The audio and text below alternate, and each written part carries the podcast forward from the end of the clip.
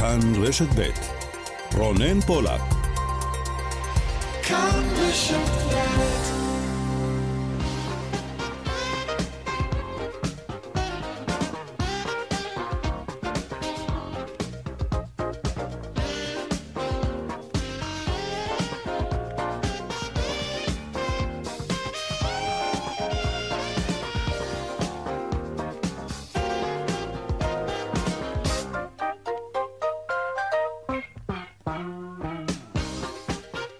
ארבע ועוד חמש דקות, צבע הכסף, התוכנית הכלכלית כאן ברשת ב', שלום לכם, שבוע טוב, מדינה בהצפה, כן, כן, שוב זה קורה, הגשם יורד והכל מוצף, בתים, רחובות, אנחנו רואים אנשים על סירות במרכזי ערים, כיצד קורה שגם היום, ב-2022, אלה הקולות שאנחנו שומעים אחרי פרק אחד, אמנם גדול, אבל פרק אחד של גשם.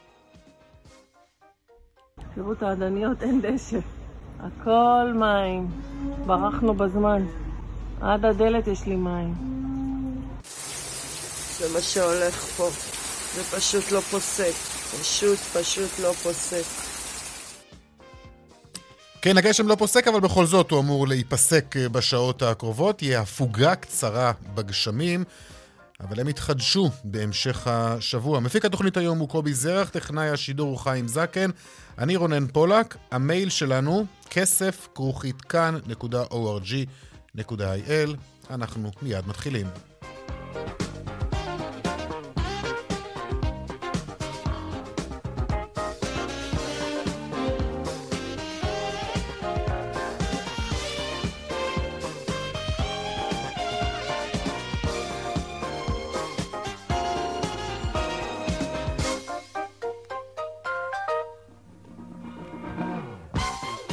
פותחים אה, כרגיל בכותרות צבע הכסף. הממשלה אישרה לפני זמן קצר את התוכנית לצמצום הבירוקרטיה והסרת חסמים.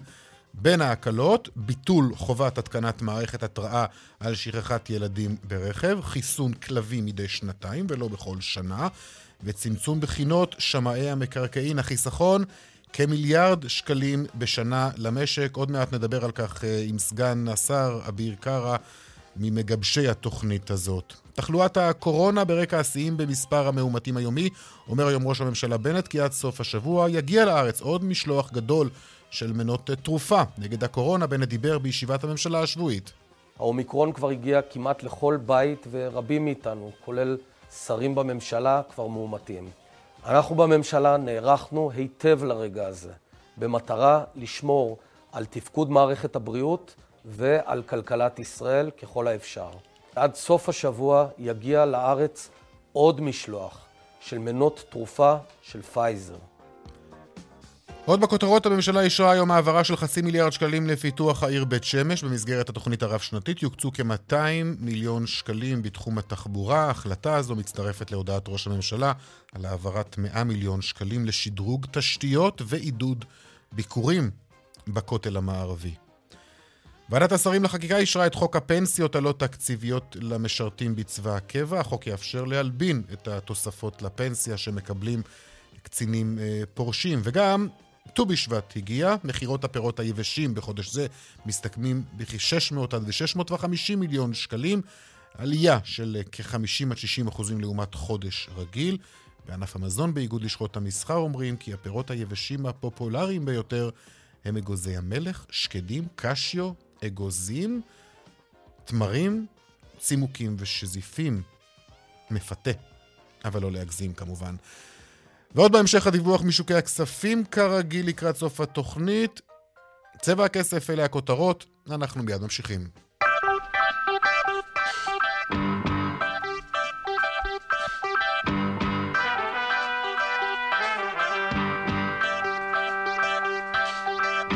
פותחים בהצפות, זה היה יום עם הרבה הרבה מאוד גשם וגם הרבה מאוד אה, הצפות במקומות שונים ברחבי הארץ. שלום עופר חלפון כתבנו. שלום רונן. תמונת מצב. תמונת מצב, כן, אנחנו נתמקד באזור המרכז, כמובן הצפות היו בכל רחבי הארץ, אבל כאן גם באזור המרכז קמנו להצפות במספר אה, מוקדים, אה, בעיר אה, פתח תקווה קמו הבוקר בשכונת עמישב לוונציה הקטנה, כאשר המים, הגשם שירד, הציף את צומת רחובות, צומת רחובות בשכונת אבישב, שכונה שבשנים, שבמהלך השנים, בכל חורף זוכה לכמות נכבדת של גשמים שיוצרת שם את אותה, את אותה, את אותה כמות גשמים שעוצרת בעצם את האנשים בבתים שלהם. בעיריית פתח תקווה אומרים שהם נערכו מבעוד מועד לדבר הזה, מה שמנע הצפות יותר גדולות. בואו נשמע כמה מהתושבים שם. מנסים להגיע לגן, אה, שעה כבר כמעט 11, הרחוב היה מוצף, ועכשיו מגיעים, מנסים לעבוד תוך כדי. לא הצלחנו להגיע בגלל ההצפה, ועכשיו הגענו. כל שנה הרחוב הזה מוצף. אני, מאז שהבן הקטן שלי בגן הזה מוצף. כן, וברחובות היום גם כן, הרחובות של רחובות הפכו לנערות אה, שוטפים, בעיקר באזור אה, פארק המדע, שם המים אה, כיסו את הכבישים, היה צריך לחלץ כמה נוסעים מהמכוניות שלהם במפעל אלביט שנמצא באזור, העובדים נאלצו שם לפנות מים מה, מה, שחדרו אל, אל, אל תוך... אל תוך המשרדים, נחל איילון, אה, הוא צף היום גם כן, אה, ממשיך, אה, ממשיך לטפס, המפלס שלו ממשיך לטפס. אנחנו היינו היום גם כן בלוד, שכונת גני אביב, שכונת גני אביב שנמצאת סמוך לתחנת הרכבת של לוד, הייתה חסומה היום בבוקר בעקבות הצפה, ש... ש... בעקבות הצפת גשמים באזור הגשר, באזור גשר ברחוב מיכה רייסר. מה שקרה שם בעצם, אה, ברגע שהגשר, אה, המים שם נקבו אל תוך אה, הכביש, התושבים לא יכלו לצאת מהשכונה, לא יכלו להיכנס אליה, מדובר בכ-18 אלף איש שמתגוררים בשכונה, רבים מהם נאלצו לוותר על יום עבודה, תלמידים שלא הלכו לבית הספר, אנחנו שמענו גם על הצפות בנתניה ובעוד מקומות במרכז הארץ. רונן, נציין גם כן שבנחל קנה, באזור השומרון, mm-hmm. רכב שהגיע, רכב, רכב הוא בו שני אחים, האחד בן 19, אחיו בן 11, אה, עשו שם איזשהו טיול באזור, אבל נשרפו עם מי הגשמים, כוחות חילוץ והצלה הגיעו לשם, חילצו את הרכב שנתקע על שני סלעים, חילצו בעצם את שני, את שני האחים שעלו על גג הרכב, הרכב בסופו של דבר נסחף עם המים. רונן. עופר חלפון, תודה רבה לך. תודה. עכשיו לאזור ירושלים, שלום ורד פלמן, כתבתנו. כן, שלום רונן. אה, באזור, אה, בעצם אנחנו מדברים על אה, נחל הארזה שנמצא בעמק הארזים, סמוך לכניסה לירושלים. היחידה לחילוצים מיוחדים של שירותי כבאות והצלה מחוז ירושלים חילצה לפני זמן קצר שני נוסעים ברכב ג'יפ שנתקע בערוץ הנחל והוצף. השניים עלו על גג הרכב, וכאמור, שירותי הכבאות וההצלה של מחוז ירושלים בסיוע של סולמות הצליחו באמת אה, לחלץ אותם משם. מגג הרכב אה, ללא פגע ובמצב טוב. אנחנו מדברים על אירוע שני, כפי שציין גם אה, כתבנו עופר חלפון, היום שבו בעצם נוסעים ברכב נתקעים בערוץ של נחל. לכן אה, צריך לשים לב טוב טוב לכך שאנחנו לא נוסעים בערוצים כאלו של נחלי אכזב, שבזמן הצפות, בזמן שיטפונות כאלו, מתמלאים. בהחלט. אה, ורד, תודה. תודה. שלום איציק זוארץ, כתבנו בדרום. שלום רונן. אז מה, מה קורה אצלכם? גם משם ראינו הצפות, אה, נחלים, בהחלט מראות אה, לא סימפטיים ולא נעימים, ודאי לא בשנת 2022.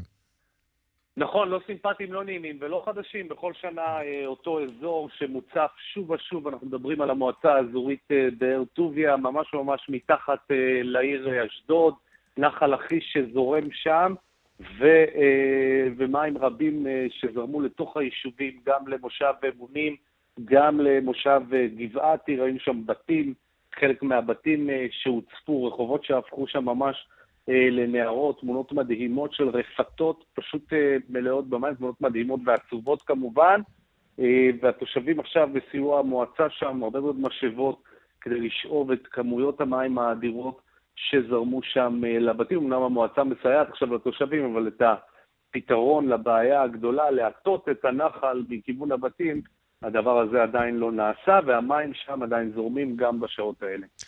אוקיי, okay, טוב, לפחות אנחנו לא מדווחים על אה, נפגעים uh, מהאירועים האלו, אלא הרבה מאוד uh, נזק uh, לרכוש. אנחנו שומעים את זה מכל הכתבים שלנו באזורים השונים.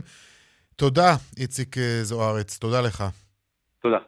עכשיו, לישיבת הממשלה ובסוגיית קיצור הבידודים, שעמדה בעצם במרכז הדיון היום, uh, שעסק גם הוא בתחלואת הקורונה מן הסתם. שלום עמיחי שטיין, כתבנו המדיני. שלום ואחר הצהריים טובים. אחר הצהריים טובים. יש החלטה? יש דיון?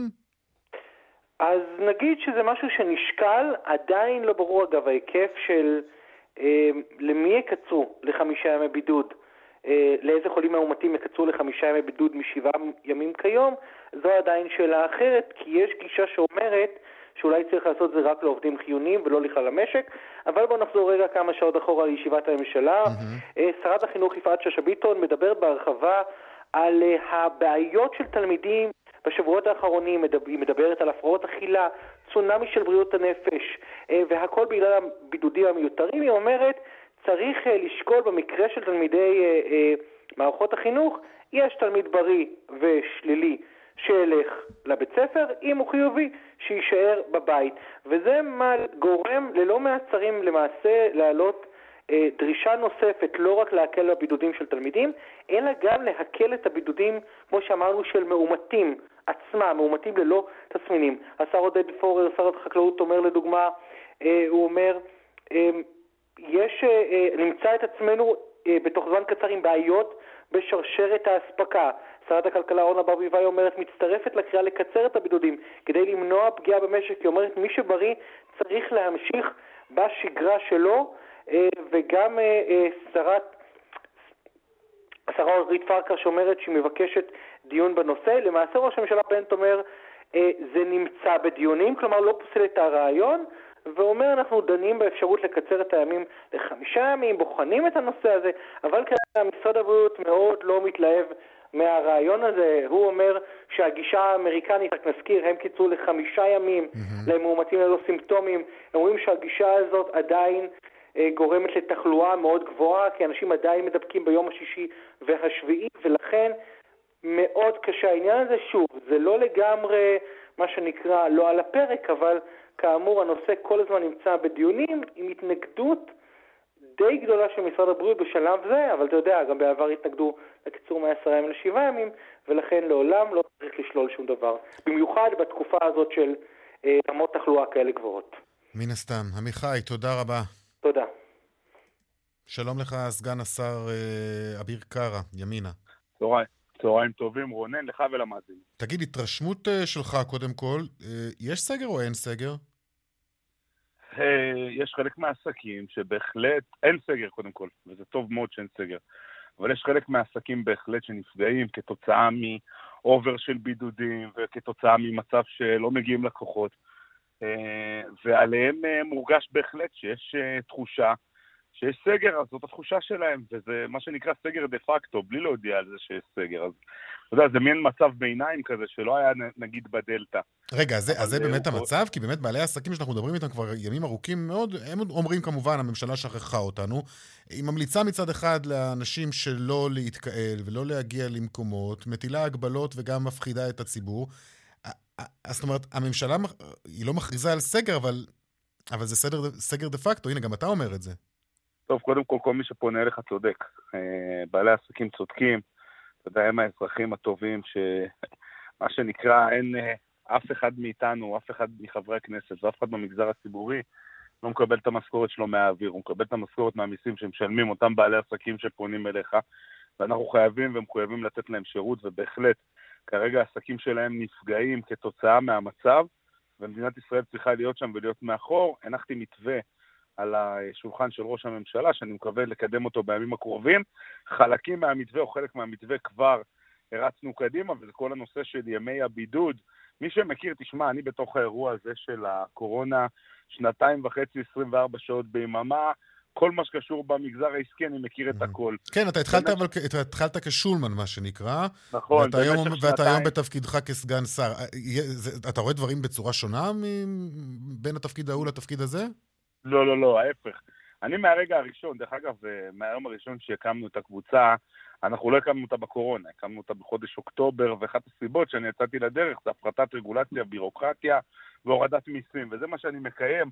הלכה למעשה, רק היום החלטת כן, ממשלה... אנחנו, אנחנו נגיע לשם עוד מעט להחלטה הזאת, זה ודאי סוגיה אה, מאוד חשובה, ניקיון אביב, אה, כך מכונה ההחלטה הזאת של ביטול ה-26 26 הליכים של רגולציה, זו סוגיה חשובה, אבל אני, עוד לפני שאנחנו נגיע לשם, אני באמת רוצה לנסות ולהבין איתך, האם אתה סבור שהסיוע ש...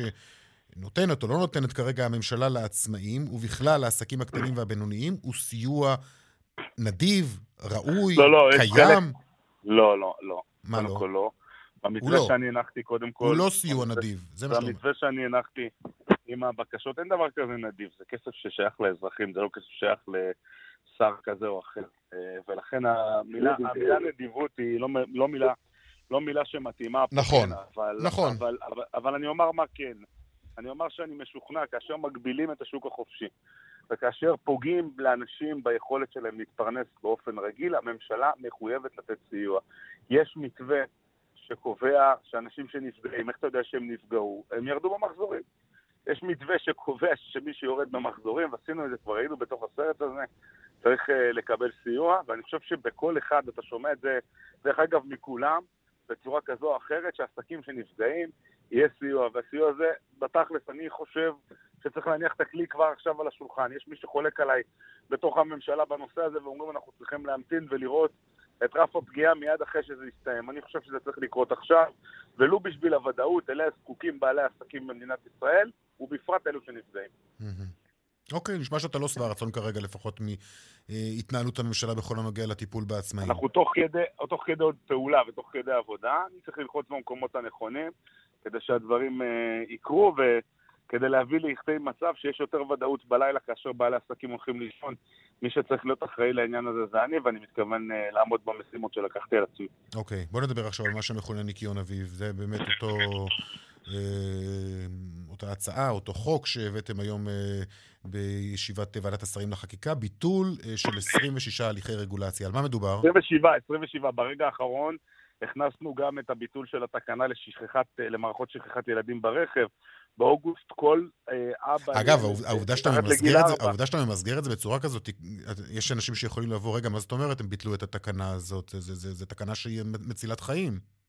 לא, אז זה לא ממש נכון, כי תראה, קודם כל רגולציה בישראל, בפרט, כל העולם רגולציה אמורה להגן על האזרחים. במדינת ישראל הרגולציה פוגעת באזרחי מדינת ישראל, היא לא רק פוגעת להם בכיס, היא גם פוגעת בהם בצורה, גם, גם פוגעת בהם בריאותית, בהרבה מאוד מקומות, עם התורים הארוכים האלה שאתה מכיר, את התורים הארוכים האלה שאתה מכיר ב, אה, בחדרי המיון, הם נוצרים כתוצאה מרגולציה עודפת.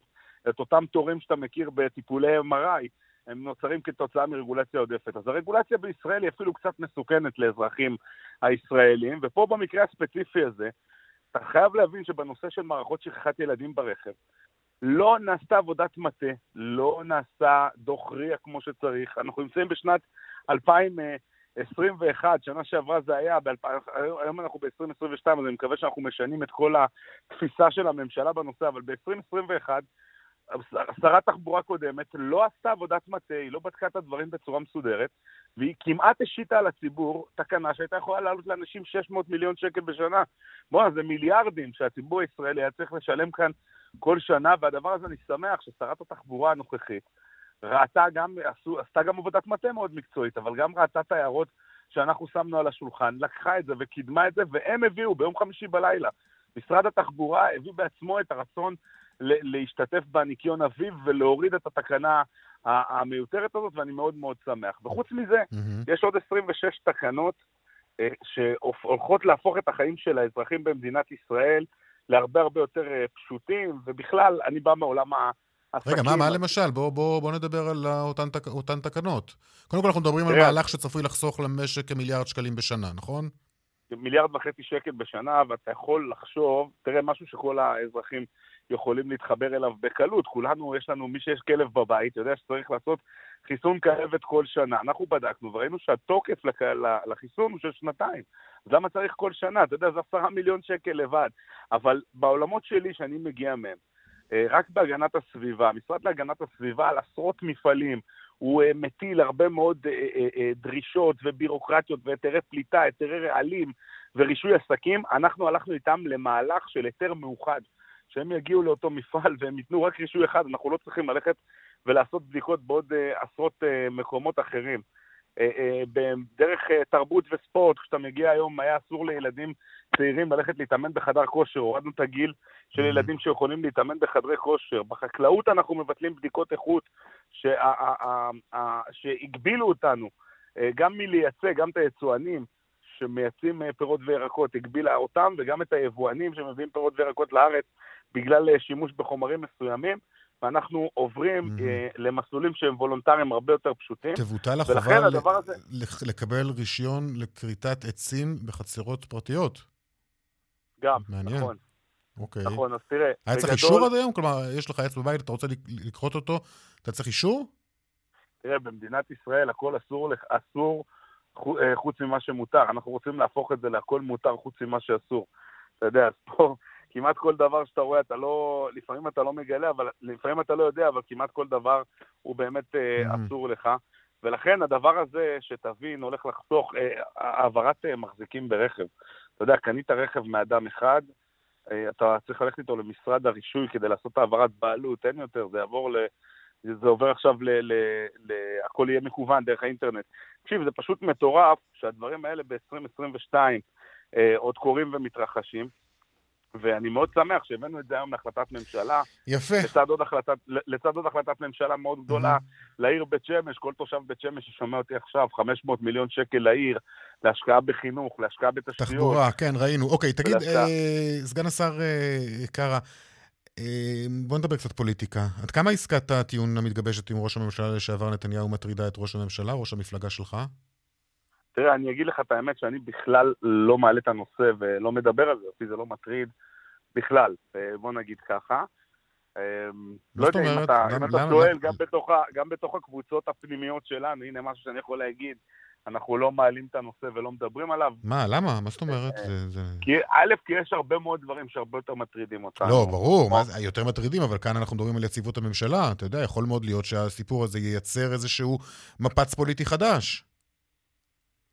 אז אה, כן, יכול להיות, אבל אתה יודע, כל יומיים בישראל יש מפץ פוליטי חדש. לא, אין, המפץ הפוליטי האחרון זה היה המפץ הזה, שהנה, שהקמתם ממשלה.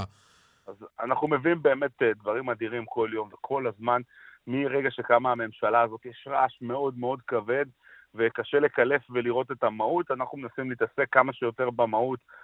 רגע, אתה אומר, באמת, זה, זה, לא, זה, לא, זה לא מטריד אתכם? אה, אותך, את אה, לא. ראש המפלגה שלך? את המפ... בוא, בוא, בוא, באמת, תספר לנו מה קורה לא, אצלכם בתוך הקבוצה של... בתוך קבוצת הוואטסאפ של ימינה, זה מאוד מעניין אותנו. אז אני אומר לך שאנחנו עושים הרבה מאוד uh, דברים טובים. ממש לא נראה לי שמישהו... בסדר, דיברנו, דיברנו על זה שמונה דקות, עכשיו בואו, השארנו קצת זמן בשביל הדברים, בשביל הפוליטיקה, אתה רואה, לא פתחנו עם זה. אז אה, עוד פעם, אני אומר לך שאצלנו בתוך הקבוצות אף אחד לא מוטרד מהנושא הזה, ואולי דרך אגב להפך, יכול להיות שהממשלה עוד תתחזק מימין, מי יודע, אז אפילו אנחנו קצת מאושרים אולי מהנושא. טוב, אה, אגב, שמעת שוועדת השרים לענייני חקיקה אישרה היום את חוק הפנסיות התקציביות למשרתי הקבע? כן, אני חושב שזה ביזיון. תראה, בגדול, אה, הרבה מאוד אנשים שמדברים על הדבר הזה ועל הנושא של הפנסיות התקציביות בצה"ל לא מכירים את הרעיון ולא יודעים שעברה החלטה מאוד שערורייתית ב-1961 שאפשרה לרמטכ"ל, תקשיב טוב, במקרים חריגים ובודדים, לאשר תוספת לפנסיה תקציבית עבור מישהו שיוצא לפנסיה בגיל 42 בשיעור שבין 9% ל-20%. מה זה המקרים החריגים והבודדים האלה? אם זה מצב סוציו-אקונומי נמוך, כל אחד שמישהו שומע אותנו עכשיו יודע שכולנו בעד. חייל שישתחרר במצב סוציו-אקונומי נמוך, אנחנו בעד שיהיה אפשר להעלות לו את ה... את שיעור ההפרשה לפנסיה, וגם אם חס ושלום אנחנו מדברים על משפחות של אלמנות או יתומים, כולנו רוצים לתרום את הכסף הזה באהבה רבה. מה שקרה במקרה הזה, זה שבמקום שזה יהיה רק במקרים חריגים ובודדים, רק במקרים חריגים ובודדים לא אישרו את התוספת הזאת. ויוצא מצב שאדם שמשתחרר בגיל 42 עם פנסיה של 17,000 שקלים לחודש, שזה פי שניים mm-hmm. מעל כל אחד ממי ששומע אותי ממשרתי המגזר הציבורי שיוצאים לפנסיה בממוצע, או בכלל מכל אחד מאיתנו, ובגיל 42 לקבל תוספת של עוד 20 אחוז, רק כי אפשר. רגע, אז מה אני יכול להבין ממה שאתה אומר? שהחוק, הזה יגיע, שהחוק, שהחוק הזה יגיע לכנסת, אתה, אתה, מי שאומר שזה ביזיון, אתה תצביע נגד. אם, תראה, יש, יש פה שני שלבים. קודם כל, ההסדרה... לא, למה כל דבר זה שני שלבים? רגע, רגע, רגע. אני שואל אותך שאלה ישירה. פשוטה מאוד. בצורה הנוכחית חד משמעית מתנגד, ואני מצביע נגד. אבל, אבל, יש פה נושא שקיים משנת 1961 הוא עובר בצורה לא חוקית. צריך לעשות על זה הסדרה. אם יביאו הסדרה רחבה ולא את מה שהביאו, מה שהביאו בהצעת החוק זה לא הסדרה, זה עבודה בעיניים. זה פשוט לקחת את, ה, את הכספים הלא חוקיים שאישרו פה במשך שנים על בסיס שטח אפור, או על בסיס mm-hmm. החלטה של הממשלה, והביאו אותה והציבור משלם כל חודש, כל שנה מיליארד וחצי כן. שקל. לא, לא, הדברים ברורים, העמדה שלך ברורה, אני פשוט תוהה איך, איך זה יעלה בקנה אחד עם, עם, עם מה שדיברנו קודם, לגבי יציבות הממשלה. אם יעבירו את הכסף למשרתי הקבע, היום, שמשרתים כן. היום, או את הכסף טוב. למשרתי החובה ויעלו להם את השכר, אז זה ייתכן מאוד ואני מוכן, אבל פה זה לא שניסו לקחת את זה ולהסביר. מנסים להכשיר משהו שהוא לא חוקי, שהיה לא חוקי מלכתחילה, ולכן על הדבר הזה אסור לוותר. אני באתי לכנסת בגלל שאזרחי ישראל, אלה שעובדים, okay. אוקיי. שמשלמים מיסים, השולמנים, נבזזים על ידי אה, אה, אה, כל מיני קבוצות לחץ ואינטרס, והדבר הזה לא יכול להימשך. סגן השר אה, אביר קארה, ימינה, תודה רבה לך על השיחה הזאת. תודה רבה. להתראות. עכשיו ננסה לראות מה קורה בשטח עם בעלי העסקים המתמודדים עם המציאות הזאת של הסגר השקט. שלום לך, דוד חמיאס, מנהל אולם האירועים אחוזת דניאל בנתיבות. שלום וברכה. תמונת מצב אצלכם שם באולם. אה, תמונת אה, מצב לא הכי טובה, הייתי אומר גם אה, ירידה משמעותית גם בהכנסות וגם בכמות האורחים שאמורים להתארח בכל אירוע ואירוע.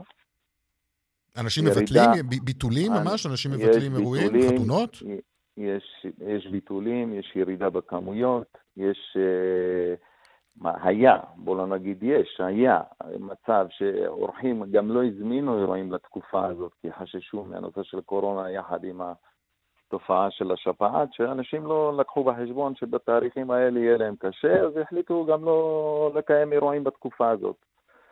אז בנוסף לזה, יש את המצב של הקורונה, שיש ירידה בכמויות, וזה לא רק עכשיו.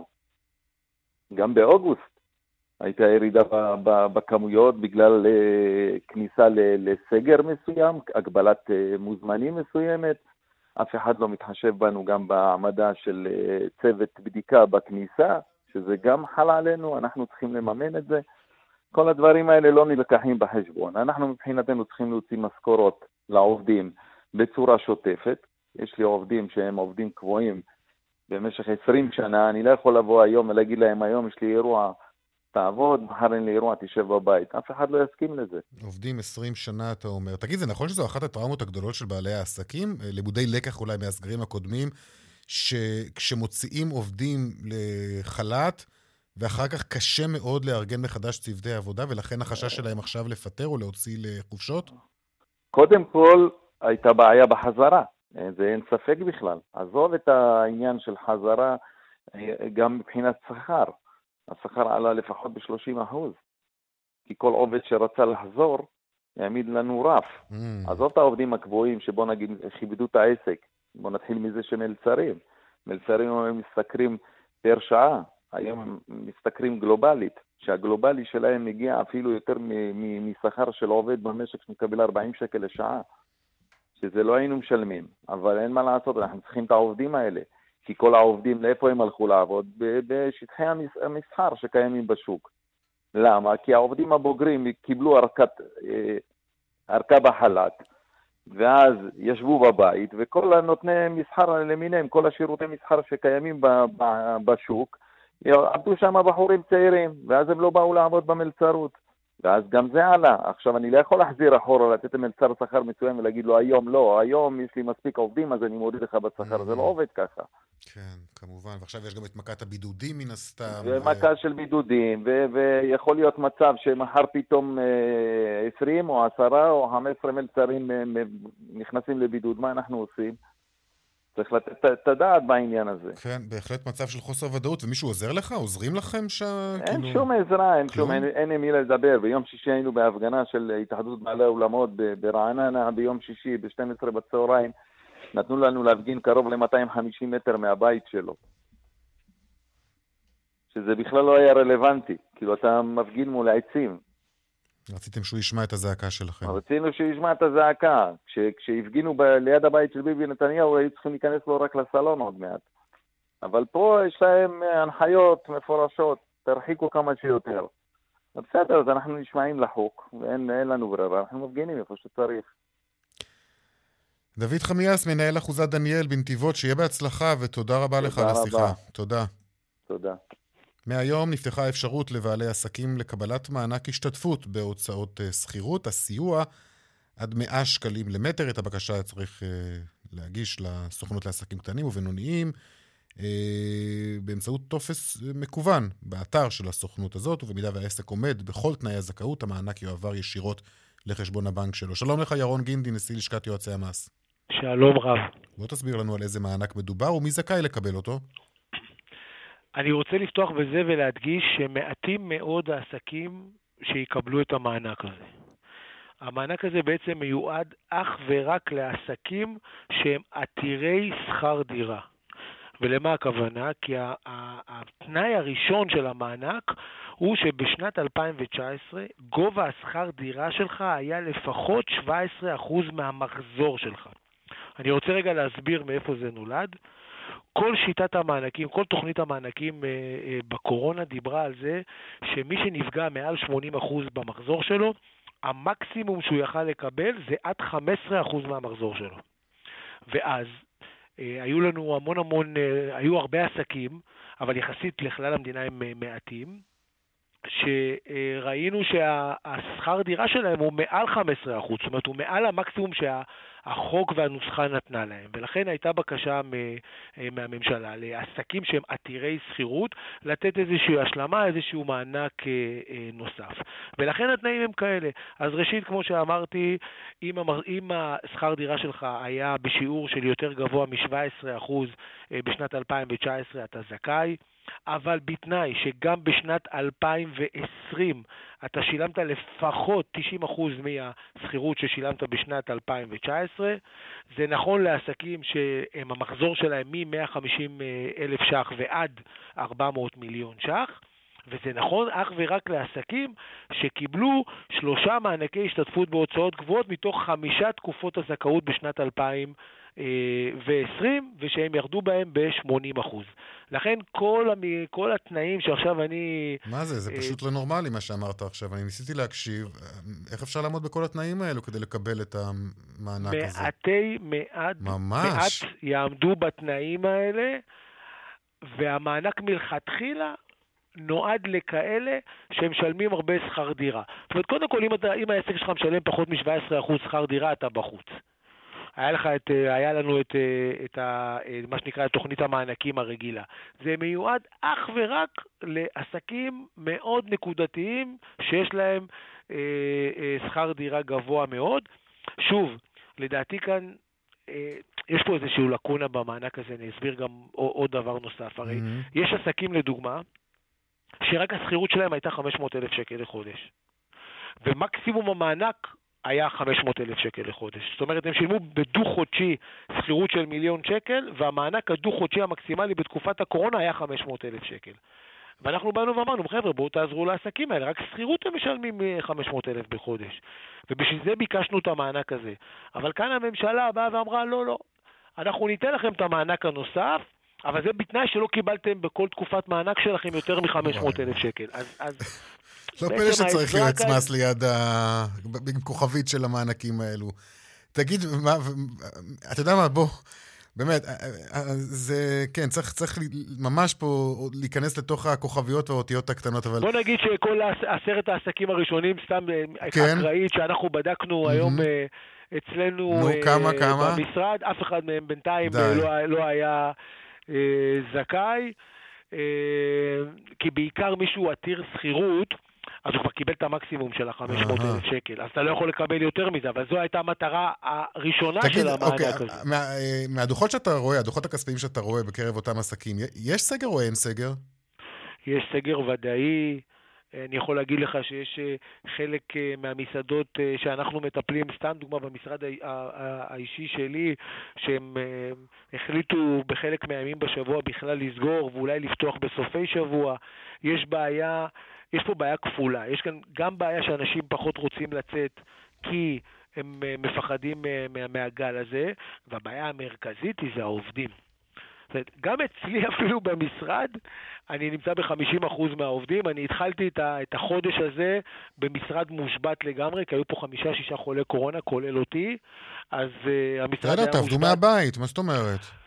כן, אבל בוא, אני רוצה להגיד לך משהו, שאתה נמצא, שיש לך, אה, אה, סתם דוגמה, מנהלת חשבונות, שיש לה שני ילדים חולים בקורונה בבית. זה נכון. והיא יחד איתם, היא לא מסוגלת לעבוד דקה אחת מהבית. זה נכון. טוב, איפה שאפשר, אפשר, איפה שאי אפשר, אז כמובן שאי אפשר. נכון, וגם מי שחולה קורונה, יש לו כמה ימים קשים, ולא תמיד אפשר, אה, אתה נכון. יודע, אה, לעשות את זה, אבל, אה, אבל משתדלים, אז גם אין עובדים, וגם הם צריכים לשלם להם את הבידודים. עזוב, כן. העסקים נמצאים עכשיו במצב לא פשוט מאוד בכלל. מאוד בהחלט. מורכב, ואני מקווה שהממשלה באמת תידרש ותסייע להם כמו שצריך. ירון גינדי, נשיא לשכת יועצי המס, תודה רבה לך. תודה רבה לך. להתראות. ביי ביי.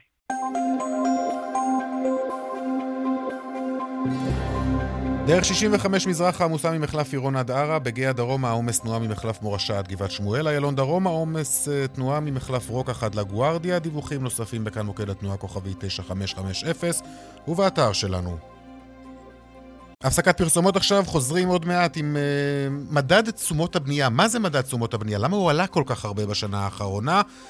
Uh, אם נספיק נדבר גם על ט"ו בשבט בכל זאת, uh, וכמובן דיווחי. הדיווחים משוקי הכספים, פרסומות כבר חוזרים. 43 דקות אחרי 4 עכשיו, נדל"ן, מחירי הדיור עולים, את זה אנחנו יודעים, בשנה האחרונה עלו המחירים ביותר מ-10%, ובסוף השבוע האחרון בנתוני המדד הסתתר לו עוד נתון, אולי המשמעותי ביותר עבור תחום הדיור, מדד תשומות הבנייה. המדד הזה עלה בחודש דצמבר בשתי עשיריות האחוז, ובכך השלים עלייה שנתית של חמישה אחוזים ושש עשיריות אה, אחוז אה, בשנה שעברה כולה, שזה המון. שלום ניר שמול, מנכ"ל חברת שניר והחברה לפיתוח והתחדשות עירונית. שלום רונן, מה שלומך? תודה. נתחיל בהתחלה. מהו מדד תשומות הבנייה? תראה, מדד תשומות הבנייה זה מדד אינדקס של מחירים שהלשכה המרכזית לסטטיסטיקה בכל 15 לחודש מפרסמת, והוא מודד בעצם את כל עליות המחירים שהיו בענף אה, הנדל"ן. הוא כמובן מתייחס בעיקר לדירות חדשות, ההשפעה עליו כמובן דרמטית בדירות חדשות, ואם תשים לב, לפי הנתונים שציינת, הוא בעצם אה, משקף עלייה של כמעט מחצית מכל עליות הנדל"ן בשנה האחרונה בישראל. זאת אומרת, ההשפעה שלו היא דרמטית על תחום הנדל"ן. ממה הוא מורכב? תראה, הוא מורכב משני דברים מרכזיים. אחד זה כמובן כל החומרים עצמם, התשומות עצמם, ודבר שני זה כמובן שכר העבודה. לרוב אפשר לראות שבמהלך השנים, בחודשי הקיץ המדד עולה יותר כי בעצם יש יותר שעות עבודה, ובחודשי החורף הוא קצת mm-hmm. עולה פחות. רגע, אבל, אבל, אבל מה בעיקר, למשל? מה, ברזל, למשל, כל שעלה? כל ברזל, בטון, אה, מוצרים אה, סניטריים, הכל, בעצם עץ, כל הדברים שבעיקר מגיעים לישראל. אפילו מיזוג אוויר אני רואה, נכון? מיזוג אוויר, כל הדברים שמיובאים, בעיקר כמובן היבוא מהמזרח הרחוק, שההשפעה של סיני כמובן אה, דרמטית על המדד, ומה שאנחנו רואים כרגע בעולם, את כל גל ההתייקרות בעולם, הוא גם הגיע לנדל"ן, הוא חזק מאוד בשנה האחרונה. והנושא המרכזי הוא שאם הוא ימשיך לעלות, אנחנו נראה פה קושי מאוד מאוד גדול של אנשים שקנו דירות בעיקר חדשות, כי בשוק של היום יש איזשהו משהו רווח בשוק, זה שאנשים משלמים, קונים דירה, משלמים 20% מעלות הדירה בחוזה עצמו, ודוחים 80% מהתשלום לקראת אה, האכלוס לקראת טופס 4. ואז, אז מה, ואז המשמעות של זה שמה, שאתה בעצם מייקר תוך כדי תנועה, תוך כדי המתנה, את אה, מחיר הדירה שאתה כבר שילמת, או שאתה משלם עליה, תוך כדי התשלום. רונן, זה מגיע לעשרות ומאות אלפי שקלים, פשוט אנשים לא יודעים, הם חושבים שההטבה הזאת של 20-80 היא הטבה שמטיבה איתם, אבל הברכה הזאת הופכת להיות קללה, כי כאשר הם יבואו לקבל את הדירה, ונניח, כמו שהגדרת, קצב ההתייקרויות השנתי יהיה 5% ו-6 בשנה, אז אנחנו נראה התייקרות שיכולה להגיע ל-17 ו-18 אחוזים בשנה, וזה בעצם התייקרות מאוד מאוד גדולה שמסכנת את, ה, את ענף הנדל"ן. צריך להבין שבסוף הנושא הצרכני הוא סופר משמעותי פה, כי רוב האנשים שקונים את הדירה עצמה נורא שמחים שהקבלן והיזם נתן להם הטבה של לשלם 20% בחוזה. נו, אז מה, אתה רוצה שישלמו הכל מראש? אז תשמע, קודם כל, אחד הדברים, ההמלצות שאני נותן היום לאנשים זה שזה לא באמת הטבה, זה יכולה להיות קללה, ולכן הדבר המרכזי, בואו נשלם לפי התקדמות הבנייה. זאת אומרת, בואו נשלם כל רבעון, בואו בוא נשלם כל חצי שנה, שתהיה איזושהי הלימה. כי מהצד השני, גם הקבלן עצמו היום לא רוצה לקבל כספים כי הוא חשוף לזה. זה בעצם back to back, מה קורה? הקבלן עצמו קונה את החומרים עצמם, גם כשהוא קונה ברזל הוא בעצם מוצמד למחירי הברזל, גם כשהוא לוקח קבלני משנה, משנה הוא מוצמד למחירי קבלני המשנה, ובעצם הקבלן עצמו נמצא באיזשהו, באיזושהי, בעיה, באיזושהי בעיה, כי אם הלקוח בא ואומר אני רוצה לשלם, אני רוצה לנצל כרגע שהריבית נמוכה ואפשר לקבל כרגע משכנתאות יחסית זולות, הקבלן אומר, אם אני אקבל כרגע את הכסף, כשאני mm-hmm. אמסור את הדירה, בעצם, אני, בעצם הייתה לי שחיקה פה מאוד משמעותית, שיכולה להגיע ל-15 ול-20 אחוזים ל-20 שנים. את כל ההתייקרות אתם מגלגלים עלינו? תראה, הנקודה המרכזית היא, וזה מה ששר השיכון דווקא באיזשהי תיקון של חקיקה שהוא מבקש לעשות, הוא אומר, תראו רגע, נכון שיש התייקרויות בענף הנדל"ן, אבל לא באמת אה, כל ההתייקרות עצמה היא רק אה, מחירי הבנייה, כי יש גם מחיר של קרקע, קרקע, נכון. מע"מ, ויש כמובן רווח יזמי. הוא אומר, בוא נעשה אחרת, בוא נתמקד בעיקר בענף, כמובן בענף הקבלנות. נראה רק את המחירים. אגב, אני רק אגיד שקרקע בישראל ממוצע היא בין 40 ל-50 אחוז מערך של דירה. זאת אומרת שאנחנו מדברים בערך על 30, 40, 50 אחוז זה בעצם הביצוע עצמו.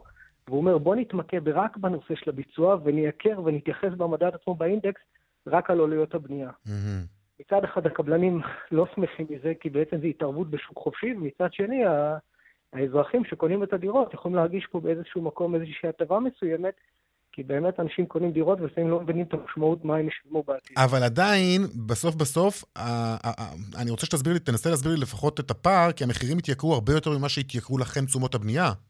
כן, לא, הם התייקרו בערך פי שתיים, אבל אל תשכח שגם בסוף יש שוק חופשי, והבעיה המרכזית היא כשהיום אתה בא לקנות קרקע בישראל, כשאתה שם את המחיר על הקרקע עצמו, אתה לא יכול לשים את המחיר היום של מה שמוכרים היום, כי המכירה תהיה רק בעוד שנתיים. אני מדבר בעיקר על מכרזים של המדינה, או קנה אפילו של קרקע פרטית. ואז כדי לזכות במכרז, כשיש עוד 70 או 80 חברות שמתחרות בך, אתה צריך לתת מחירים שהם ב-10 עד 15 אחוזים יותר גבוהים מהמחיר של היום, ובעצם זה גוזר את מחירי המכירה בעוד שנתיים. ונכון להיום, גם הבנקים, גם הקבלנים, גם היזמים מאמינים שמחירי המכירה okay. אוקיי. יעלו בצורה כל כך משמעותית, יותר מהמדד עצמו, אבל המדד עצמו יש לו משמעות. במשפט אחד, איך תראה השנה הבאה? נמשיך לראות את המחירים עולים? תראה, מקורונה לאופוריה, ואני מקווה מאוד, דווקא, דווקא מישהו מהתחום, אני דווקא בתוך התחום, שתהיה בעצם איזושהי בלימה במחירים. אני חייב להגיד שהשוק שואף ליציבות, mm-hmm. גם הקבלנים רוצים בזה, גם הלקוחות רוצים בזה, וגם הבנקים רוצים בזה. ניר שמול, מנכ"ל חברת שניר, תודה רבה לך. תודה רבה, רונן. דיווחי תנועה.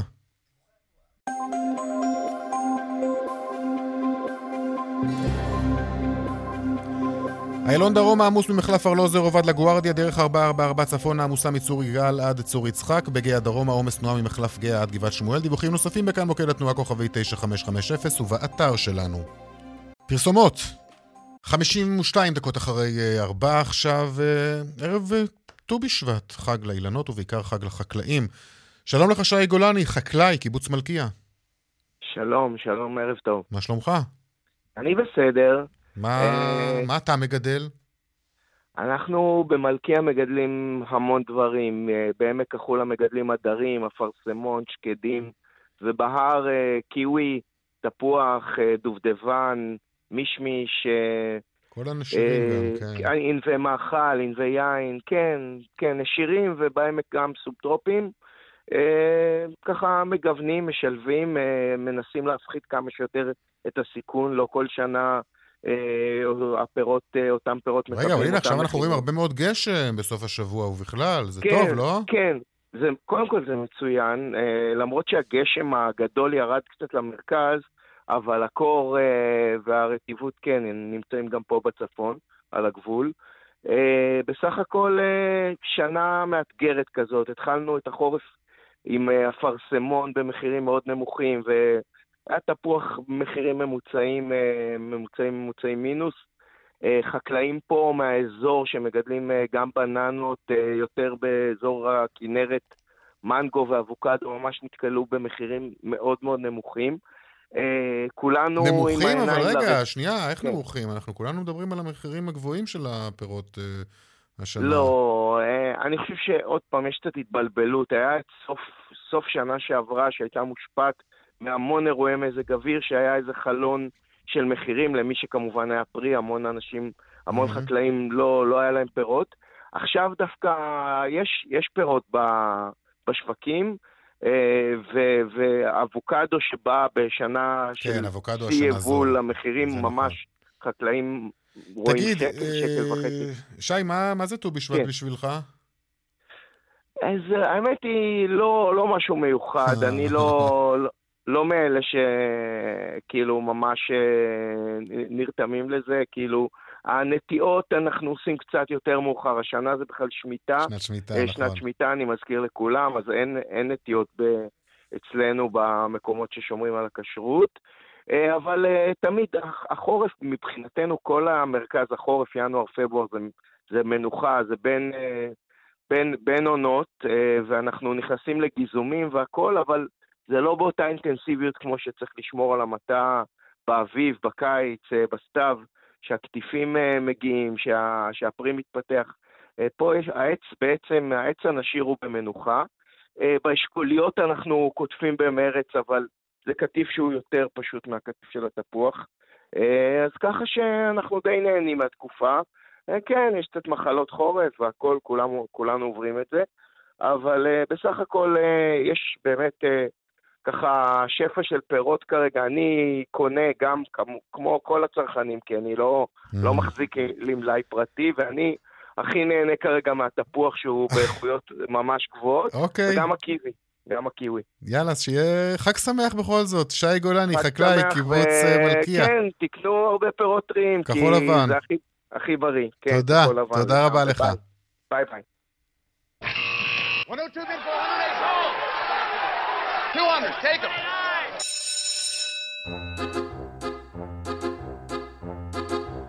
שלום רונן מנחם, כלכלן ראשי מזרחי טפחות, הדיווח משוקי הכספים, מה היה לנו היום? שלום רונן, אז היום היו ירידות, תל אביב 35 ירד 73 אה, מאיות, תל אביב 90 אה, ירד 28 מאיות. אה, למעשה כמעט כל השוק נצבע היום באדום, ירבו לרדת מניות הקלינטק, הבלוטק והטלטק, כל אחת מעל אחוז וחצי. מנגד, היחידות שעלו היו היום מניות הנפט והגז, שבפרים עלייה של 2 אחוזים ו-5 עשיריות. בשוק איגרות החוב ראינו מגמה שלילית, טלמון שקלי איבד עשירית האחוז וטלמון צמוד ירד 15 מאיות.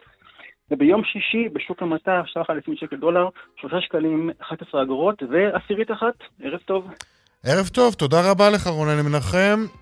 הנה האות שלנו מתנגן, וזה אומר שאנחנו סיימנו מהדורה ראשונה לשבוע הזה של צבע הכסף. הפיקה את התוכנית היום קובי זרח, טכנאי השידור אה, חיים זקן. חגית אלחייני על דיווחי התנועה. אני רונן פולק, המייל שלנו כסף, כרוכית כאן.org.il. אנחנו גם בטוויטר, חפשו אותנו שם, יאיר ויינרב או רונן פולק, תוכנית נוספת של צבע הכסף, גם מחר בארבע. ערב ט"ו שיהיה לכם וט"ו בשבט שמח. להתראות, ביי.